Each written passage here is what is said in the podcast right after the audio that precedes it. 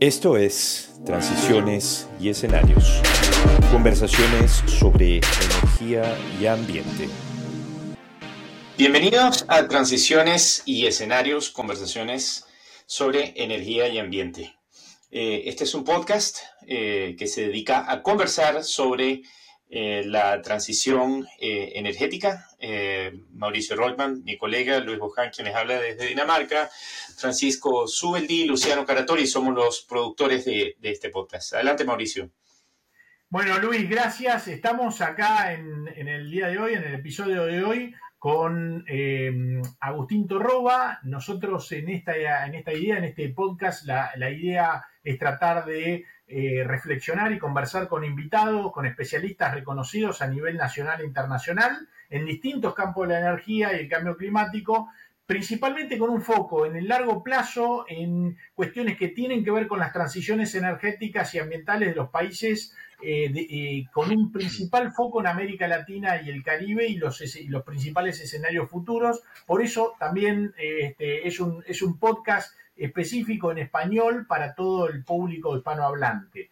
Eh, Agustín Torroba nuestro invitado de hoy, con quien vamos a conversar. Agustín, hago una breve presentación muy, muy sucinta. Agustín es, argentino, es licenciado en Economía, magíster en Energía de la Universidad de Buenos Aires, eh, tiene una diplomatura también en Economía de la Energía y, el Planeamiento Energético.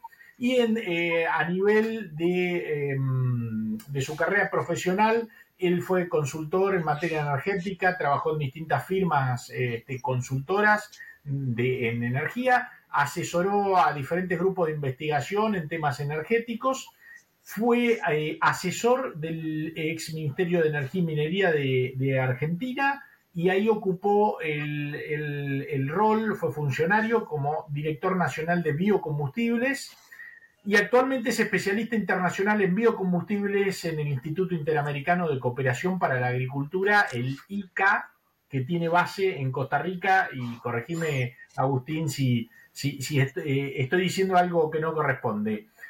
Eh, vamos a, arrancar de lleno a la conversación con Agustín. Lo que vamos a hacer es, eh, conversar sobre lo que va a tratar este capítulo, que es básicamente el presente y el futuro de los biocombustibles líquidos en el contexto de la, mm, transición energética, con una perspectiva internacional, pero de nuevo con foco en nuestra región de, Latinoamérica. Entonces, partiendo un poco, rompiendo el hielo, Agustín, contanos un poco desde tu perspectiva, este, que, es, que es bastante amplia y que, y que tenés mucha experiencia, no solo en el estudio de los biocombustibles, sino también en la regulación, en la práctica y, muy vinculado a lo que está haciendo la industria. ¿Cuál es la situación hoy? Hacenos un panorama de la situación hoy de los biocombustibles líquidos en el mundo y qué particularidad tiene Latinoamérica en este, en este contexto, en este, este eh, panorama internacional. Bueno, buenos días Mauricio, buenos, eh, buenos días Luis, muchas gracias por, por la invitación. Y bueno, nos, metemos de lleno, déjame hacer una muy breve introducción a los biocombustibles para, para aquel que no esté familiarizado. Eh, hoy, hoy el mundo tiene dos principales biocombustibles líquidos que representan casi el 100% de, de la producción, que son el bioetanol, que el bioetanol es un alcohol este, etílico que se mezcla con, con nafta o con gasolina ¿eh? uso los dos términos porque en Centroamérica si decimos nafta nadie nos entiende. Y el, y el biodiesel eh, es, también un, biocombustible análogo al, gasoil o al diésel fósil. ¿eh? Ambos biocombustibles, el biotanol se puede mezclar con la nafta, el biodiesel se puede mezclar con, el gasoil y ambos pueden usarse también en, en estado puro. ¿Cómo se producen? Muy, muy simple. El, para producir alcoholes yo necesito materia prima rica en azúcares, ¿eh? por ejemplo, la caña de azúcar, materia prima por excelencia, o necesito en general cereales ricos en almidones. ¿Cuál es el principal cereal que tiene mucho, mucho almidón que después se va a descomponer en, azúcares simples o en sacarosas si querés para ser fermentados? El maíz. ¿eh? ¿Y cómo produzco el biodiesel?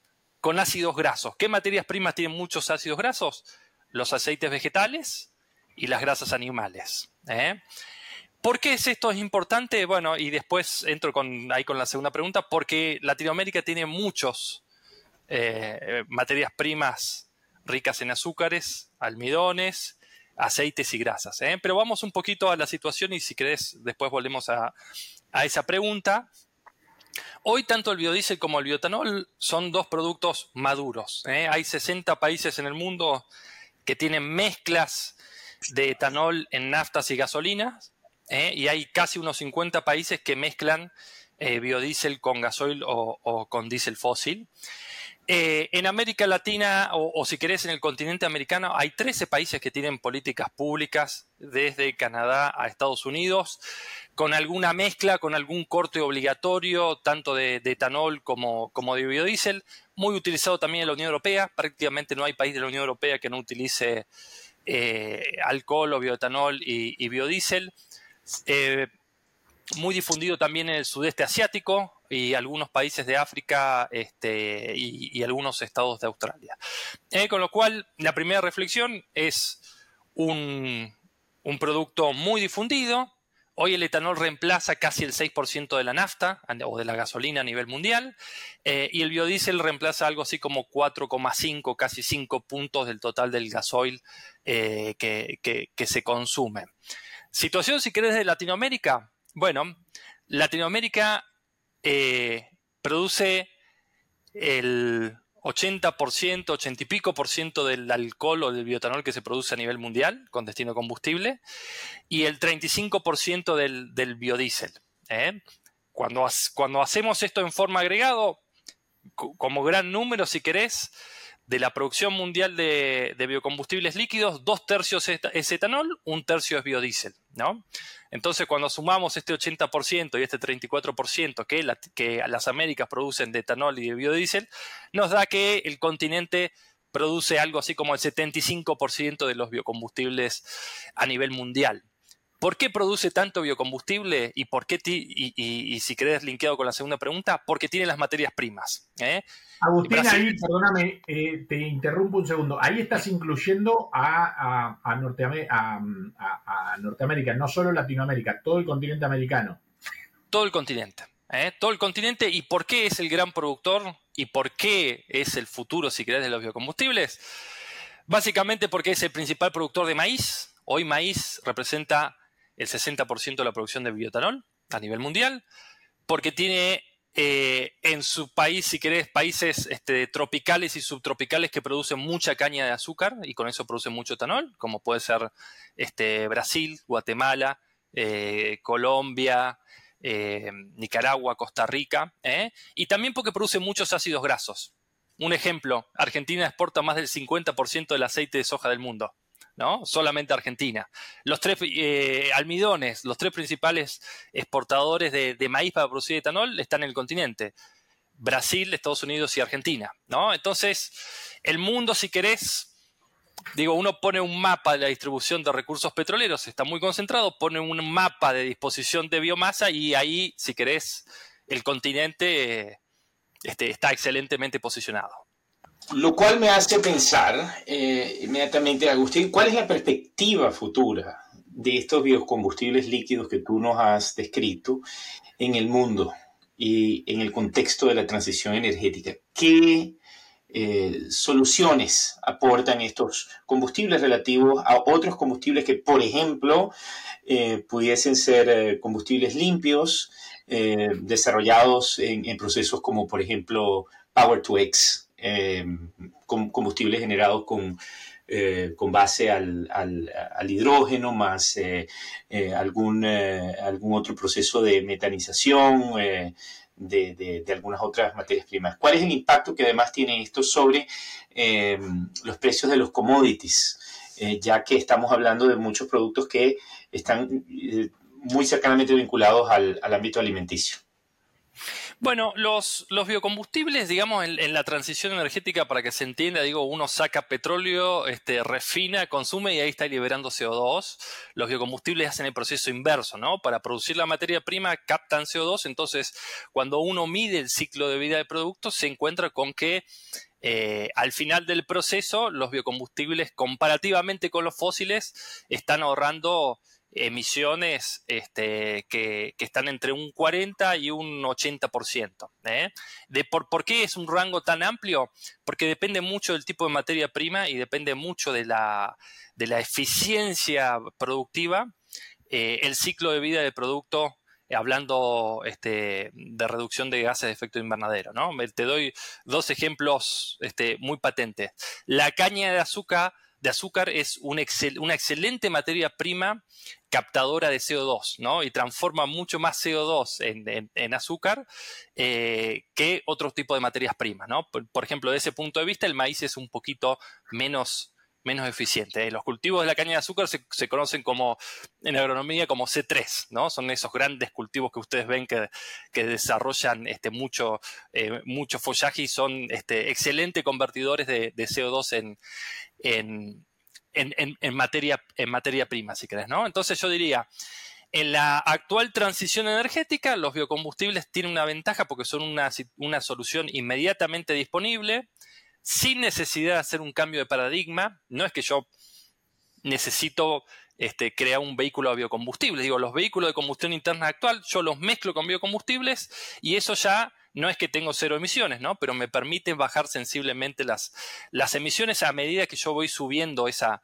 esa mezcla de biocombustibles. Algunos países como Brasil, por ejemplo, tienen una tecnología que se llama Flex Fuel, que es una muy pequeña modificación a la combustión, este, al mecanismo de, combustión interna basado en, ciclo Otto, que por ejemplo permite que los vehículos funcionen 100% de etanol. ¿eh? Entonces ustedes van a una estación de servicio en Brasil y pueden cargar una nafta o una gasolina que tiene 27% de etanol, ¿eh? porque eso es mandatorio en Brasil, o etanol puro, ¿no? Eso es un poquito cómo, cómo es la actualidad de la transición. En el futuro, eh, lo que prevén todos los Outlook, la Agencia Internacional de Energía, el, este, el estudio de Net Zero Emission, es que al 2040 los biocombustibles tienen que triplicar su producción y consumo como aporte a la, transición, eh, a la transición energética. El tema que vos preguntás este, sobre este, food versus fuel es un tema que prácticamente está resuelto en, nuestro continente. Sí, es un tema que se debate en, la Unión Europea, eh, pero ahí, ahí, si querés, explicamos, explicamos un poquito. Eh, cuando uno utiliza materias primas biológicas para producir biocombustibles, eh, lo, que está haciendo es dividiendo de una materia prima lo que le sirve para producir eh, biocombustibles de lo que te sirve para producir alimento. Vamos a un ejemplo claro. Cuando yo utilizo soja para producir biodiesel, no es que saco todos los porotos de soja y eso se convierte en biodiesel. Yo muelo la soja, eso me da un 80% de harinas proteicas. ¿eh? De la molinda de soja, un 80% son proteínas vegetales y un 18% es aceite de soja. ¿eh?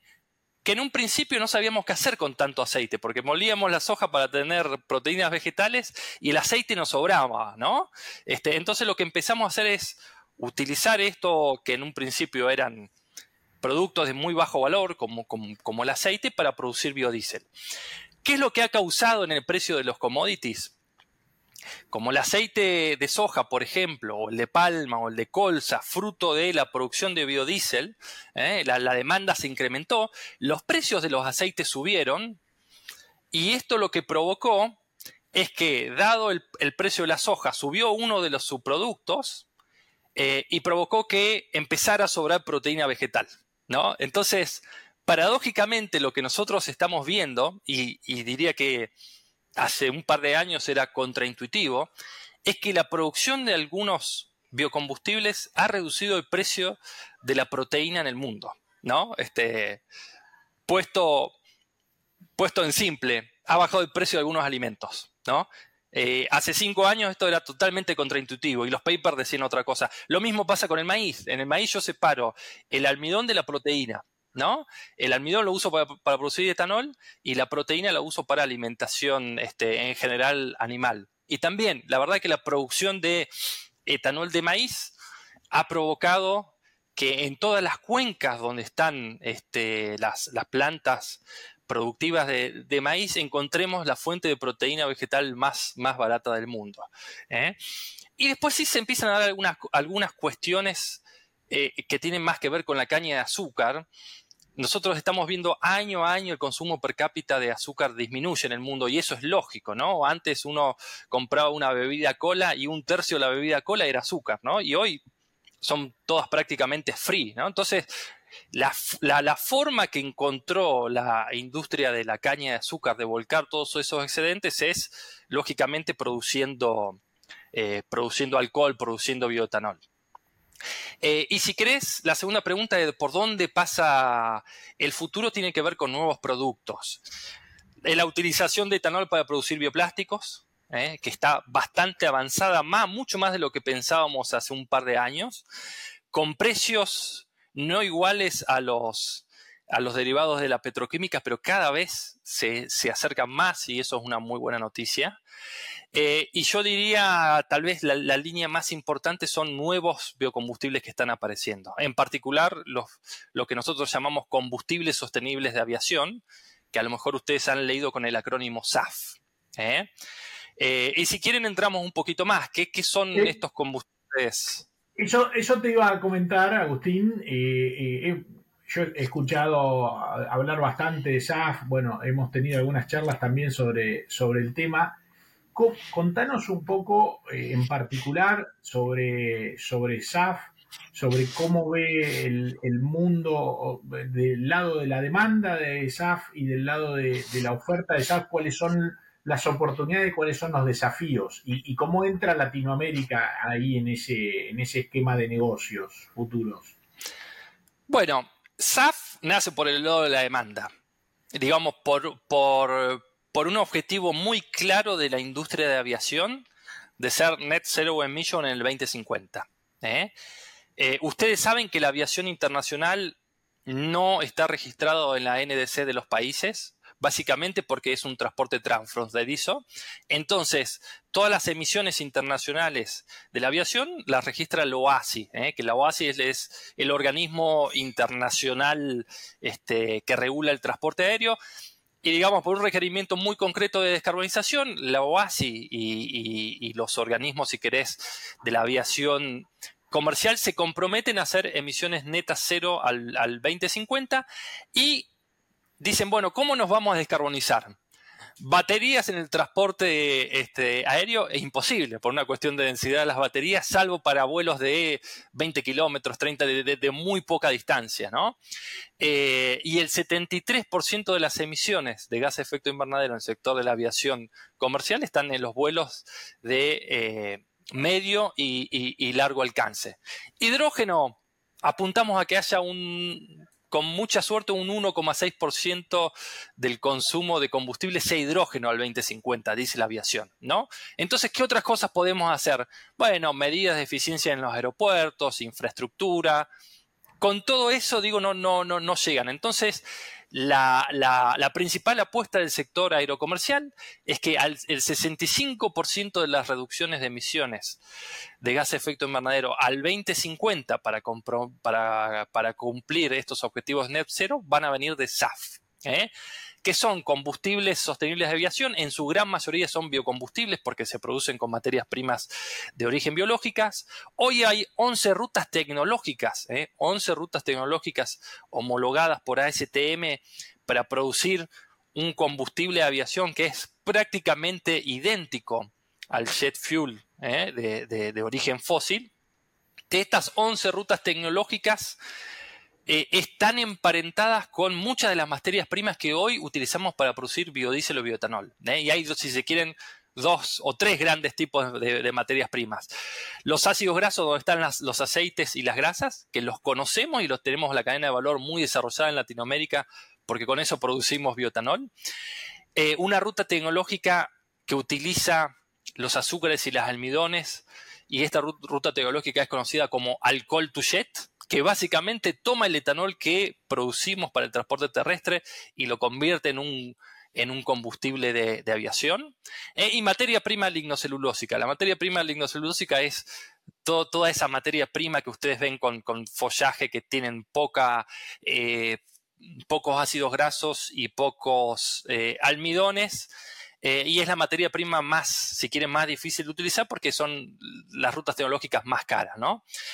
Entonces, en perspectiva, em, Latinoamérica tiene muchos ácidos grasos en forma de, de aceites y, grasas y tiene muchísimo eh, azúcares y, almidones en formato de maíz, básicamente, otros cereales y, caña de azúcar. ¿eh? Por eso eh, América Latina, y si quieren hablemos del continente americano, porque Estados Unidos también acaba de tener un rol, un rol muy importante, van a ser, si quieren, los grandes abastecedores de estas materias primas y ojalá que se instalen las industrias para este, proveer SAF a, nivel internacional.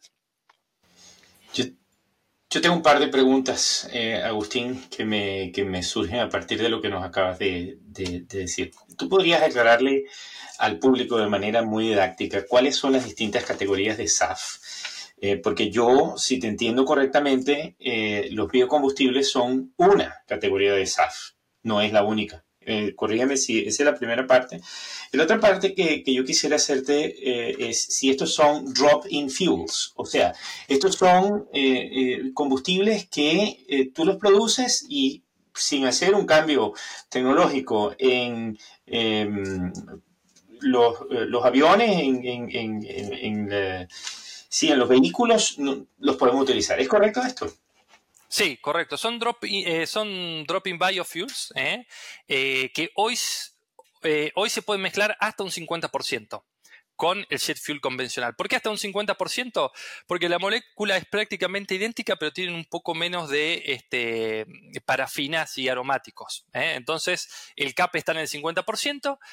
de cualquier forma, al 2030, ya Airbus y, y el resto de los fabricantes, y Boeing y el resto de los fabricantes de aviones, han anunciado que todos los aviones que produzcan van a poder utilizar 100% SAF. Entonces, sí, son un drop biofuel, eh, un drop eh, in este biofuel o fuel.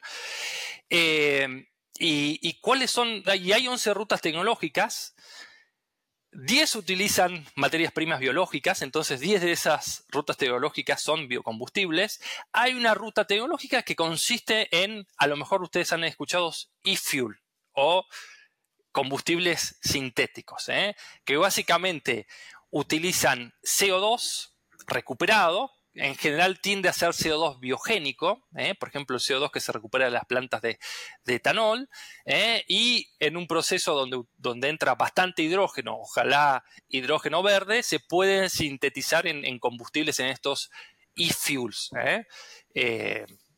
Vos lo nombraste, creo, al principio de la charla, Luis, Power to Liquid, ¿no? La Unión Europea apunta mucho a, los biocombustibles sintéticos. Y algunos países productores de petróleo, por ejemplo, Emiratos Árabes Unidos, tienen una estrategia para producir combustibles sostenibles de aviación eh, e-fuels. ¿Por qué? Y porque tienen pocas materias primas de, origen biológico. Eh, gran desafío de los e-fuels, bueno, producir eh, hidrógeno sostenible en cantidades mucho mayores que al resto de los biocombustibles sostenibles de aviación y que sean competitivos. Agustín, eh, vos venías hablando de, del SAF. Mi pregunta es, eh, más allá de la región, como, como algo este, con, una mirada panorámica, ¿podemos ajustar la lente y decir eh, cómo, cómo ves el SAF en algunos países? ¿Quiénes están haciendo punta? ¿Quiénes tienen más oportunidades y desafíos? Eh, para, tratar de subirse a, este, a esta oportunidad del SAF en, las Américas más que en Latinoamérica. Sí, en, las Américas, digo, básicamente uno tiene que fijarse qué país tiene este surplus o excedentes de materias primas y qué país tiene desarrollado este, las, las, cadenas de valor, ¿no? Que yo les comentaba que son ácidos grasos y, y, alcoholes. Y ahí encontramos, si querés, una, una subregión que es el Mercosur, ¿eh? que cumple todas estas particularidades. Tienen su plus de materias primas, tienen este, una historia y una trayectoria y bajos costos para producir tanto ácidos grasos como, como alcoholes. ¿eh? Tal vez con Argentina y Brasil haciendo puntas, que son eh, segundo y tercer productor y exportador de maíz, Brasil el primer exportador de caña, pero donde Paraguay y Uruguay también este, pueden llegar a tener ahí algún rol este, básicamente porque están en el centro de, donde está el, corazón de las materias primas y porque son países también muy, muy estables para este tipo de, proyectos. Entonces yo diría, Mercosur tienen, un, tiene una gran potencialidad. Eh, Colombia también, tal vez un poco más por el lado del aceite de palma y, la caña de azúcar. Eh, los países de Centroamérica más México también están trabajando el tema, eh, con una disponibilidad muy fuerte, sobre todo de, caña de azúcar y donde están viendo qué hacen con, algunos excedentes. y Estados Unidos tiene una gran potencialidad, básicamente porque hoy produce este, más, más del 50% del alcohol del mundo en base a maíz. Piensen que Estados Unidos el 40% de su maíz lo industrializa para producir etanol y en Estados Unidos la electromovilidad está avanzando muy fuerte. Entonces Estados Unidos lo que está viendo es que en, una cuestión de mediano plazo, y mediano plazo digo es 2030, este, va a tener muchos excedentes de alcohol y la forma de canalizar ese alcohol o ese etanol sin duda va, a, ser, este, va a ser el SAF. ¿Eh? Y Estados Unidos ya está pidiendo eh, para que un combustible sostenible de aviación sea reconocido como tal, al menos debe disminuir un 50% las emisiones de gas de efecto invernadero. ¿Qué está provocando esto en Estados Unidos? Por ejemplo, que todas las plantas de etanol de, de maíz estén empezando a capturar y a secuestrar el CO2 y en muchos casos se ve que ese CO2 se va a poder utilizar como una fuente, ¿eh? como, y va, en línea con tu pregunta, Luis, para en un futuro tal vez producir eh, e-fuels con ese CO2 biogénico recuperado. A ver, eh, Agustín, bueno, muchas gracias por, todo lo que nos comentas. Agustín, yo quisiera hacerte una última pregunta que va en forma de tripleta. A ver, número uno, costos. Em, cuando pensamos en costos, em, yo me imagino que estos biocombustibles aún tienen una prima eh, con respecto a los combustibles fósiles. Eh, a ver, eh, me imagino que estamos por allí y, ¿cómo, cómo, cerramos esta, esta prima. sería, ¿Sería suficiente, por ejemplo, con ponerle un precio al carbono, esa es una cosa. Financiamiento, ¿quién está pagando por el desarrollo y la investigación en esto? Es, eh, ¿Existen ya acuerdos voluntarios por parte del, sector de las líneas aéreas a nivel mundial? ¿Es tanto el interés que ellos tienen eh, en, hacer esto de manera voluntaria? Porque si no, tú mismo nos decías que están fuera de, los, eh, de las contribuciones determinadas nacionalmente. Y bueno, si tú no le pones un ojo a, a estas compañías, pues cómo es que vamos a llegar hasta allá. Entonces eso se conecta mucho con el tema de regulación. Eh, a ver, ¿cómo, ¿cuál es la mejor forma de regular esto? De forma tal que no designemos eh, ganadores y perdedores, sino que lo hagamos de la manera más eficiente. Y probablemente, a ver, existe de verdad una vía hacia eh, net zero en, aviación. Existe, existe ya. Esas son mis preguntas. Perfecto, Luis. Bueno, empezamos. ¿Es más caro? Sí. ¿Cuánto? Entre dos y tres veces más caro. ¿eh? Hoy el costo está entre dos y tres veces lo que cuesta el, jet fuel eh, eh, convencional.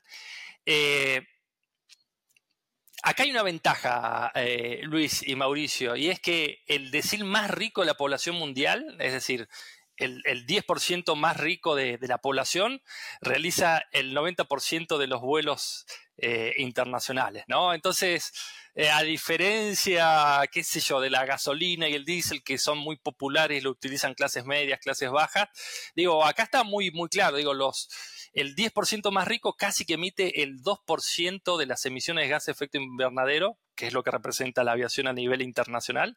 Eh, entonces, digo, ah, también hay una cuestión, si querés, eh, de justicia distributiva y, de emisiones. Eh, carbon tax es una solución. ¿Eh? Carbon tax es una solución. Un, buen carbon tax puede servir para, para equiparar esos precios. ¿quién, ¿quién, paga las aerolíneas, las investigaciones? La, segunda pregunta. Hoy en general los, mercados se están moviendo por contratos de off-take las aerolíneas ya contratan el suministro de plantas que todavía no se han construido, sino que se están empezando a construir y con ese contrato eh, los, futuros productores de SAF se apalancan, se dan vuelta y consiguen el financiamiento. ¿Eh? así es como hoy se está eh, moviendo el, mercado hoy, más allá de, algunas estrategias voluntarias de grandes compañías que forman algún club de SAF, y esto existe, ¿eh? hay clubes de SAF donde están Microsoft, Google, y todos compran para sus vuelos este, corporativos, este, ya contratan SAF ¿eh? para, para, volar. Y después está el tema de el, Estado y la regulación. Hay un gran paraguas internacional que se llama CORSIA, que es el Carbon Offsetting Reduction Program, eh, que, que, es un poco el que va apuntalando a la aviación a ser net zero, y ahí están todos los planes, y CORSIA ya va poniendo objetivos, y el resto de los países, por más que no sean los que registren este, en sus NDCs las emisiones, son los que formulan la política pública para, digamos, para que al final se cumpla esta, esta ruta comercial, ¿no? Entonces, por ejemplo, por más que Europa no, no registra las emisiones de gases de efecto invernadero, Europa ya tiene mandatos, ¿eh? Va como el, el 2025, el 5% del combustible de Europa tiene que ser SAF. En el 2050, el 70% del, combustible en Europa tiene que ser SAF. ¿eh? Estados Unidos tiene un gran programa este, coordinado por el EPA, el DOE, el USDA, que es el Departamento de, Agricultura y Transporte, que se llama eh, Sustainable Aviation Fuel Grand Challenge, ¿no? que financia y que también tiene un paquete de medidas que da incentivos muy elevados, muy elevados, 1,5, eh, entre 1,5 y 1,7 dólares por galón, esto es unos 50 centavos de dólar por litro para la producción de SAF, que después va a ser reemplazado por, un, crédito al consumo. Y hay estados de Estados Unidos como California, por ejemplo, que dan casi el mismo monto eh, como, eh, como incentivo, ¿no? Entonces, uno de Estados Unidos, si vos tenés, eh, consumís SAF o producís SAF en California, sumás los incentivos federales y, locales y tenés casi un dólar por litro ¿no? de, incentivo. Y así lo estamos viendo Estados Unidos y Estados Unidos apunta a reemplazar el 100% de su combustible fósil en el 2050 por SAF. ¿no? Entonces, al final, los, estados nacionales, junto con los contratos de offtake de, de los privados, están moviendo a que el SAF sea una, algo masivo. Agustín, ahí hago un, hago un paréntesis, un comentario respecto de lo que decís. Creo que también hay algo que se lo escuché decir en, eh, la Semana de Energía a una persona de, eh, de, una aerolínea, un, funcionario de una aerolínea, que él decía en Europa también tenemos una presión de la, de la propia demanda, no solo un mandato obligatorio, sino que la propia demanda está presionando me está diciendo a mí como compañía qué estás haciendo para descarbonizar. Y es más, en, vuelos cortos, en algunos casos ya hay obligaciones de no, usar eh, aviones y en otros casos la propia demanda no empieza a no elegir aviones para vuelos cortos por mm, algunos temas de conciencia eh, ambiental, del impacto de las emisiones. Entonces también hay una presión de la, de la demanda para que se trabaje en esto. Hay una presión por el lado de la demanda. Eh, segundo, eh, digo, en general la demanda son este, corporaciones o población de, alto ingreso, entonces es más, más fácil ¿no? canalizar ahí este, los, los, mecanismos de regulación. En Francia, por ejemplo, eh, todo vuelo que sea menor a dos horas eh, ya está suspendido y te tenés que tomar sí o sí el tren, ¿no? Entonces, la aviación tiene una presión tal de decir, bueno, nosotros necesitamos descarbonizarnos ya, ¿no? A diferencia de lo que pasó con el resto de los biocombustibles, que fue la oferta la que fue generando su propia demanda, los productores, eh, con políticas públicas, acá hay un requerimiento muy grande de la aviación, digamos, que se tiene que descarbonizar, que muchas veces le pide ayuda a los estados, ¿no? Para que los estados pongan regulación, digo, porque eh, si una empresa focaliza mucho en SAF, puede tener incentivos, este, si querés contrario a otra empresa que no utiliza SAF y ofrezca tickets más baratos. Entonces, también hay una presión muy fuerte de las aerolíneas a que los estados dicten políticas públicas para que esto sea parejo para, este, sea parejo para todos, si querés. Eh, parejo para todos, individualmente por aerolíneas, pero también por región, porque no sirve de nada que un país eh, utilice 100% de SAF y otro país no, no, no utilice nada, entonces haya sesgo a cambiar las rutas comerciales.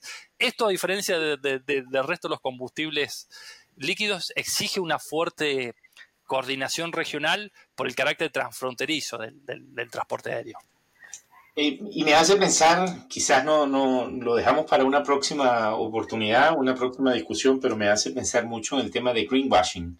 Aquí, cuando tú no tienes eh, una regulación muy clara, de repente los incentivos para el greenwashing están presentes, porque de repente las líneas aéreas vienen y dicen, mira, yo necesito ponerle un, certificado verde a mi, a mi producto, pero a la hora de la verdad, este, tal vez esto no es eh, tan verde como uno, como uno quisiera eh, que en realidad fuese. Así que la, regulación también tiene que ver por allí.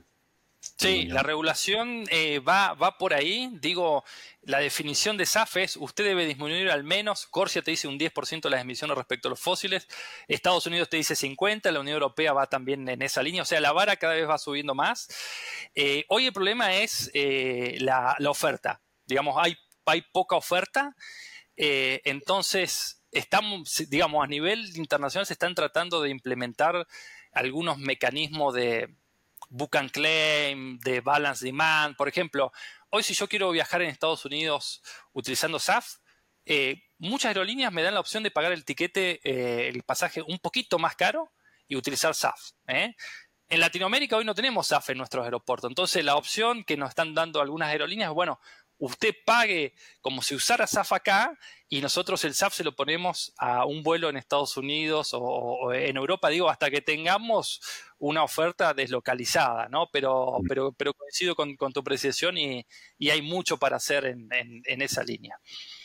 Irónico eso, que en, América Latina, que, que, tú nos comentas que es uno de los principales, va a ser, es ya uno de los principales actores aquí no tengamos el, SAF para nuestros propios vuelos. Bueno, con esto quisiera despedir eh, este episodio de Transiciones y Escenarios, conversaciones eh, sobre energía y ambiente. Agradecerte eh, inmensamente, Agustín, por esta oportunidad de conversar contigo.